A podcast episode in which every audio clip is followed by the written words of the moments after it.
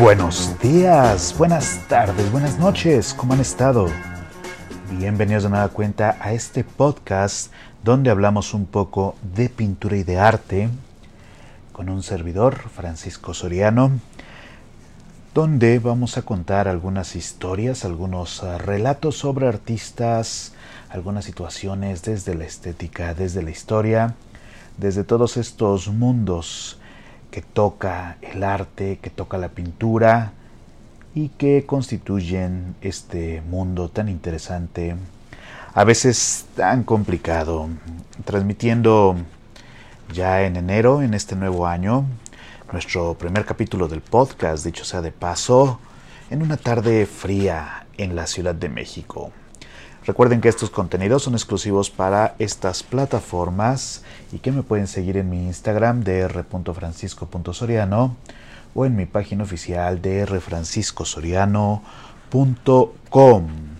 ¿Y de qué vamos a hablar? ¿De qué vamos a hablar hoy? Con un, con un vinito, un vino, un vino chileno. Espero que ustedes estén calientitos en su casa o fresquitos si hace mucho calor donde estén. Y les decía que el día de hoy vamos a hablar a partir de este interesantísimo libro, Nacidos bajo el signo de Saturno, de Rodolphe y Margot Whitcower. En esta ocasión, el capítulo 8, dedicado a diferentes problemas que tuvieron los artistas con la ley.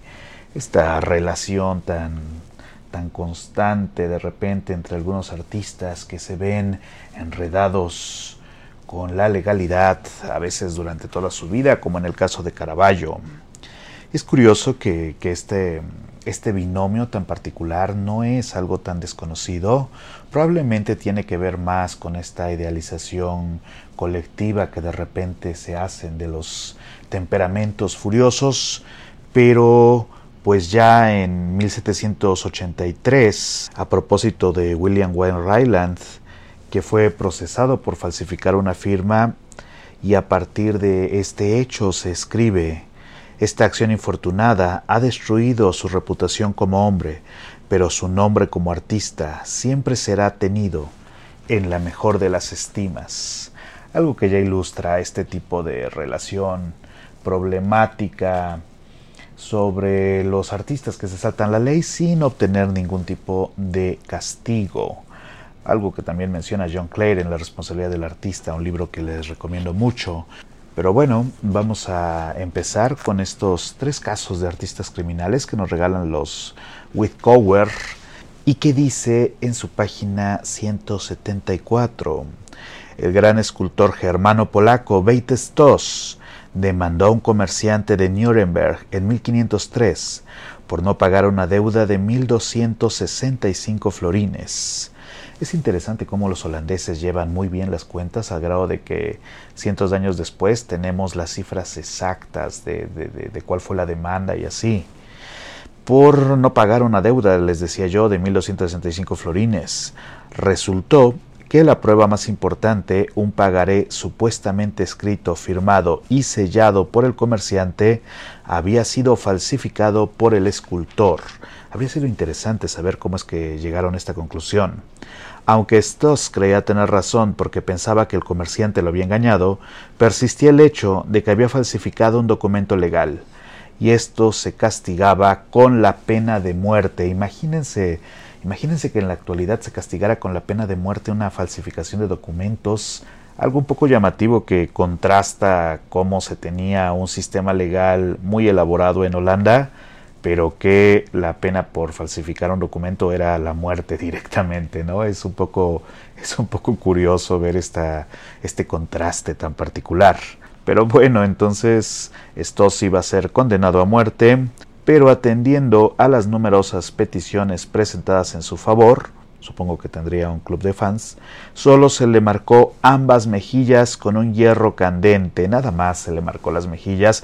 Es que me encantaría ver a algunos políticos con las mejillas marcadas por un hierro candente, francamente. Bueno, no, no, no, no hay que decir eso. Digo, sería, sería muy curioso, pero no, hay que, hay que alegrarnos de que ya estamos en otro tiempo un poco menos brutal, comillas, pero, pero sí sería llamativo ver por ahí a uno que otro con una marca de hierro candente las mejillas, y fue puesto en libertad después de haber jurado que jamás abandonaría la ciudad.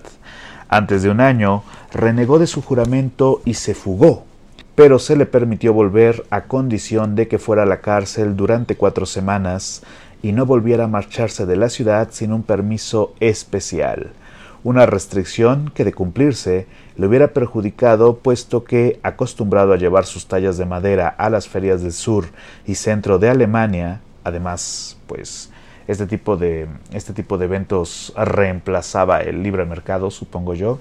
Digo, no había Instagram en la época, así que imagínense ustedes tienen sus obras, si no las pueden sacar, pues tienen que viajar para, para mover las obras y bueno, con una orden que no les permite viajar, es como si les cancelaran la cuenta de Twitter siendo Donald Trump, es, es difícil. Pero bueno, además era difícil que un hombre marcado encontrara aprendices o consiguiera la ayuda de otros maestros.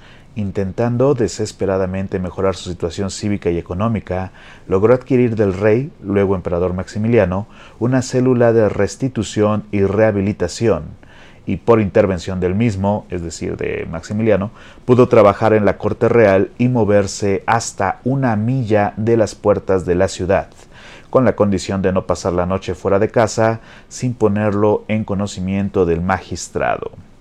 Estos debió forzar la paciencia de los próceres de la ciudad a su justo límite, ya que en 1506 volvieron a enviarlo a la cárcel, esta vez por continuas peticiones injustificadas de dinero, y no midieron sus palabras al vituperiar su conducta desenfrenada. Le llamaron un ciudadano impaciente y malvado.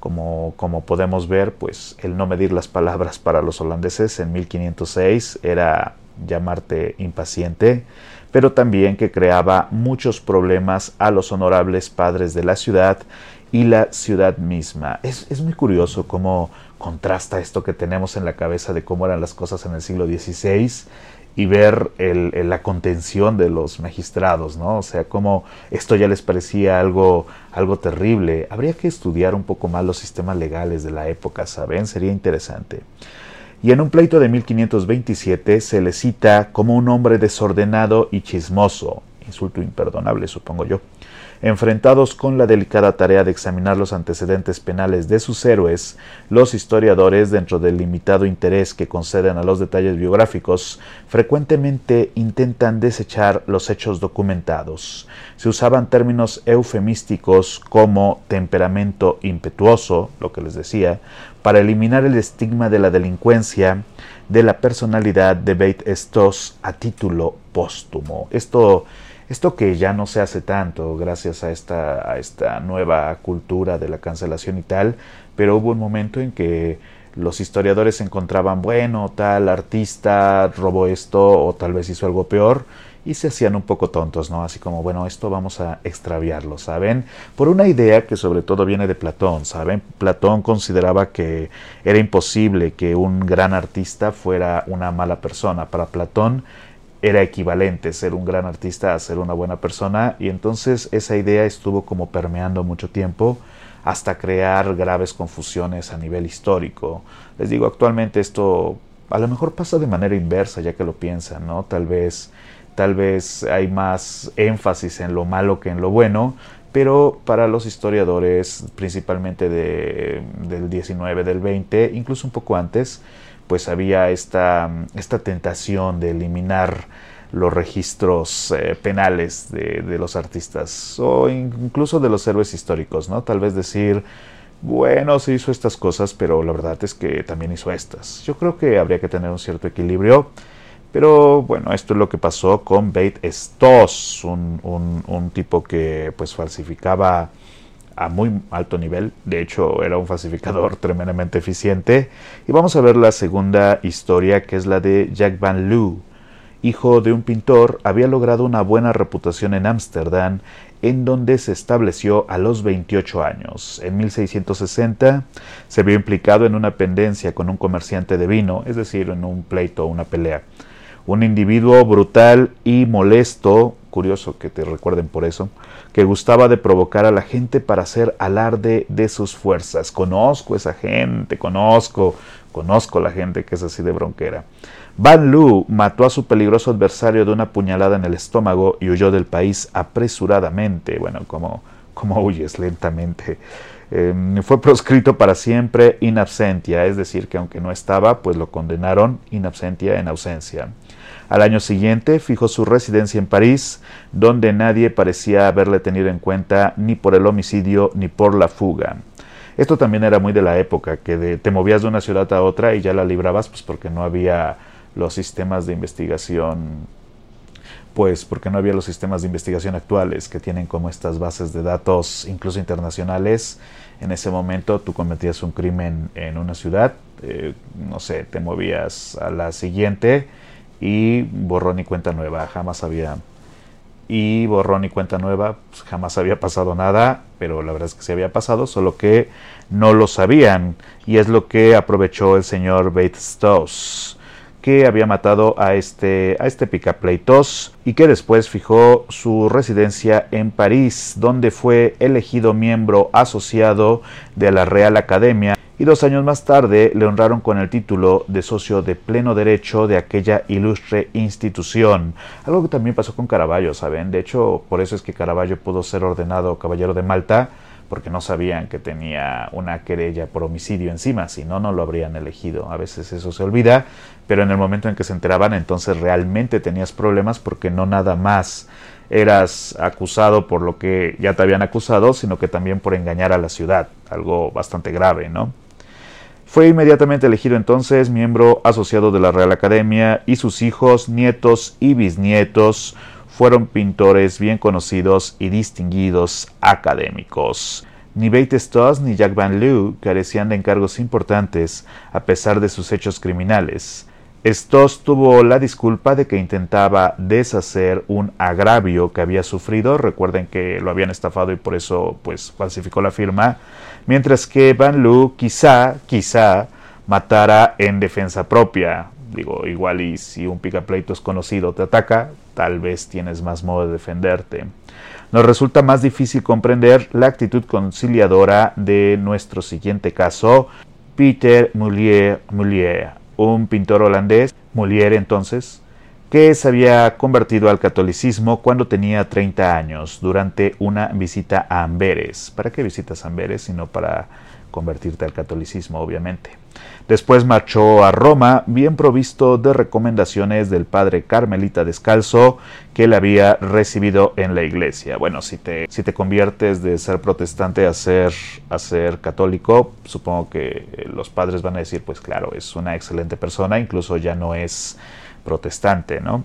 Pero en fin, pues lo habían recomendado muy bien en este viaje a Roma y por tanto no tardó en encontrar trabajo. Se enamoró y casó con la hermana de su discípulo preferido, nada más. Pero pronto lamentó este paso. Aunque era extremadamente celoso, algo muy común en mucha gente, Müller se casó, ah no, se cansó, peor aún, se cansó de su esposa y decidió desembarazarse de la tediosa unión. Huyó encaminándose a Génova, donde llevó una vida de lo más alegre y se volvió a enamorar de inmediato. Pues no ha cambiado mucho eso. ¿eh? Yo conozco gente que, que más o menos hace eso, pero bueno, ni hablar, ¿no? Solo, solo hay que mencionar que esto no parece haber cambiado demasiado con, con los siglos. Pero bueno, entonces ya en Génova llevaba esta vida a feliz, esta vida de, de parranda, pero esta chica esta chica que llamó su atención en Génova no estaba dispuesta a ceder a sus ruegos sin haber pasado por la iglesia. Esto ya casi no se ve, pero era bastante común hasta hace no tanto tiempo, incluso aquí en México. La única solución a este obstáculo, o así le parecía, gracias por, por corregirlo, era deshacerse de una vez y para siempre de la dama romana y quedar libre para casarse con su amor genovés. Ignoro si en ese entonces había la figura del divorcio sería complicado. Creo que era bastante más complicado que actualmente, pero, pero bueno, si hubiera habido esa posibilidad, esto de deshacerse de una vez y para siempre suena un poco extremo, ¿no? Parece que habría algo un poco más, un poco más escabroso debajo de esta decisión. Y tenemos aquí el, el documento de la época, el documento que señala, aquí lo tengo, está un poco frágil, el documento que señala cómo fue este hecho y dice, habiendo llegado a un acuerdo con un mercenario, Mulier o Mulier le envió a Roma con órdenes al mercenario, quiero decir, le envió a Roma con órdenes de ir a buscar a su esposa y matarla donde más le conviniera. Bueno, encima eso, ¿no? En el camino de vuelta. Ah, o sea, la mandó para, para recoger a la esposa y traerla a Génova, pero en el camino la tenía que matar. Un plan elaborado además, ¿no? Supongo que era para evitar la investigación en Roma, era más fácil, bueno, se oye horrible, pero si nos ponemos en la cabeza de este tipo, quiero decir, seguramente pensó que era más fácil eh, matarla en el camino y desviar la investigación. Digo, una mente ya de sociópata, por cierto. No sé, me recuerda algunos casos que han saltado al conocimiento público por algunos documentales. Hay uno de Netflix sobre un caso similar, de hecho, pero bueno, en este caso el señor Molière pues envió por su esposa, pero con la doble intención de, asesinarla en el camino. Nada más llegar a Roma, el asesino fue a ver a la esposa y entregándole las cartas de su esposo, le dijo que debería prepararse para partir lo más rápidamente posible, pues él solo podía permanecer allí por poco tiempo y por tanto deseaba que se diera prisa. La pobre mujer, viendo aquella cara horrible, desconfiaba porque sabía lo poco que la quería su esposo, es que aquí, aquí es muy extraño, si, si ya hay tanto odio entre ambos o tanta desconfianza, es que ignoro si era tan difícil alejarse. Por otro lado, es bastante curioso que, que, si ya habías abandonado a la esposa y a la ciudad, todavía cargaras con este, mm, pues con este compromiso matrimonial. No sé, no sé cómo se habría enterado, se le habría mencionado. Es, es bien raro esto, porque digo, antes de mentirle a la, a la mujer que quiere seducir, prefieres matar a tu ex esposa es como un poco exagerado, ¿no creen? Creo que algo aquí se nos está escapando un poco. Disculpen que ría, ya saben, reír por no llorar porque pues no es gracioso el caso, pero no deja de ser llamativo el, extraño proceso que tuvo el señor, el señor Müller, ¿no? Y también la, mujer que más allá de que el tipo era horrible, que aquí mencionan que era horrible como si fuera una señal definitiva, bueno, oye, no lo veo hace meses, eh, se escapó de la ciudad, no me ha contactado y de repente me busca. Oh, vigila, vigila, mujer, vigila. Eh, la pobre mujer entonces, viendo aquella cara horrible, aplazó la salida lo más que pudo, pero también recibió por correo órdenes categóricas de marcharse inmediatamente, supongo que órdenes por, por su pareja. Se dispuso, aunque en contra de su voluntad para el viaje, y partió con el abominable verdugo que la mató salvajemente en los alrededores de Sarsana. No sé por qué creí que iba a pasar algo, ¿saben? Realmente pensé que, que lo iba a averiguar en algún momento o que, no sé, creí que se iba a salvar, eh, fue un, qué incómodo, pero, pero realmente pensé que algo iba como a, a, salvar a esta, a, esta, a esta persona, a esta mujer, pero pues no, parece que, que sí tuvo éxito el atentado de, de Molière y bueno, pues la asesinó en el camino y mm, la terrible noticia dice aquí llegó hasta Génova y como Molière imprudentemente presionaba para casarse rápidamente, dio ocasión a todos a sospechar de lo que había acontecido. Pues sí, ¿no? O sea, suena hasta un poco obvio. Hasta los que intentaban defenderle y disculparle en público decían para sí que era culpable. Hubo tantos murmullos y habladurías que por fin actuó la justicia y Molière fue enviado a la cárcel, al menos, ¿no? El artista fue primeramente condenado a muerte, pero sus amigos lograron apelar la sentencia y dilatar los autos durante años. Es curioso cómo la pena para falsificación y para mandar a matar a tu esposa era la misma, ¿no? Creo que algo ahí o, está muy exagerado o es muy poco, pero digo, los, los, los holandeses, eh, los italianos sabrán cómo manejaban su sistema legal todo este tiempo Molière pintaba diligentemente en la cárcel. Eso era muy común que cuando te encarcelaban, como sabían que eras pintor, te daban materiales y muchas veces los mismos carcelarios hacían dinero con tu obra, ¿saben? Y al final el tribunal genovés cedió a las peticiones de dos poderosos clientes milaneses, el conde Borromeo y el gobernador de Milán, quienes intervinieron y consiguieron su puesta en libertad. Yo pensé que habían conseguido que no lo mataran, pero esto de que consiguieron que lo pusieran en libertad es mucho peor. Es, es como, esta última historia es, es, muy incómoda, ¿saben? Ya van dos veces que pensé que algo iba a, salir bien y salió bastante mal. Bueno, salió bien para Molière, pero pues es como una muestra de corrupción de la época que, bueno, que también se ve actualmente, creo, pero pues no es poca cosa, ¿saben? Y bueno, dice entonces que Molière abandonó Génova pues claro, si, quién sabe si se arrepiente del sistema legal. Y inmediatamente se fue a Milán, donde trabajó con tanto éxito. También hay que llamar la atención sobre cómo a sus mecenas les da igual, ¿no? O sea, cómo sus mecenas pasan por alto el hecho de que mandó a matar a su esposa, así como, bueno, sí, ¿no? Pero ya aprendió la lección. Eso pasó, ¿saben con quién? Con, con Bernini que, bueno, atentó contra su hermano y, su amante, o bueno, contra esta mujer y su amante que era su hermano, ya saben, triángulos amorosos, y pues eh, le dan una palmadita y bueno, no lo vuelvas a hacer, porque tenía amigos poderosos, ¿no? Es como, como Harvey Weinstein, pero en asesino, quién sabe, así, algo así, imagínense. Y dice entonces que abandonó Génova, fue a Milán, donde trabajó con tanto éxito que en poco tiempo pudo mantener una casa magnífica, un carruaje y ujieres, así como construir un hermoso zoológico que llenó de todo tipo de animales que le servían de modelo y encima lo liberan pero con dinero, ¿no? Te está patrocinando un, un corrupto rico, pues el paquete, el paquete asesino indirecto incluye una casa, un zoológico, eh, perdón y pues todas las facilidades.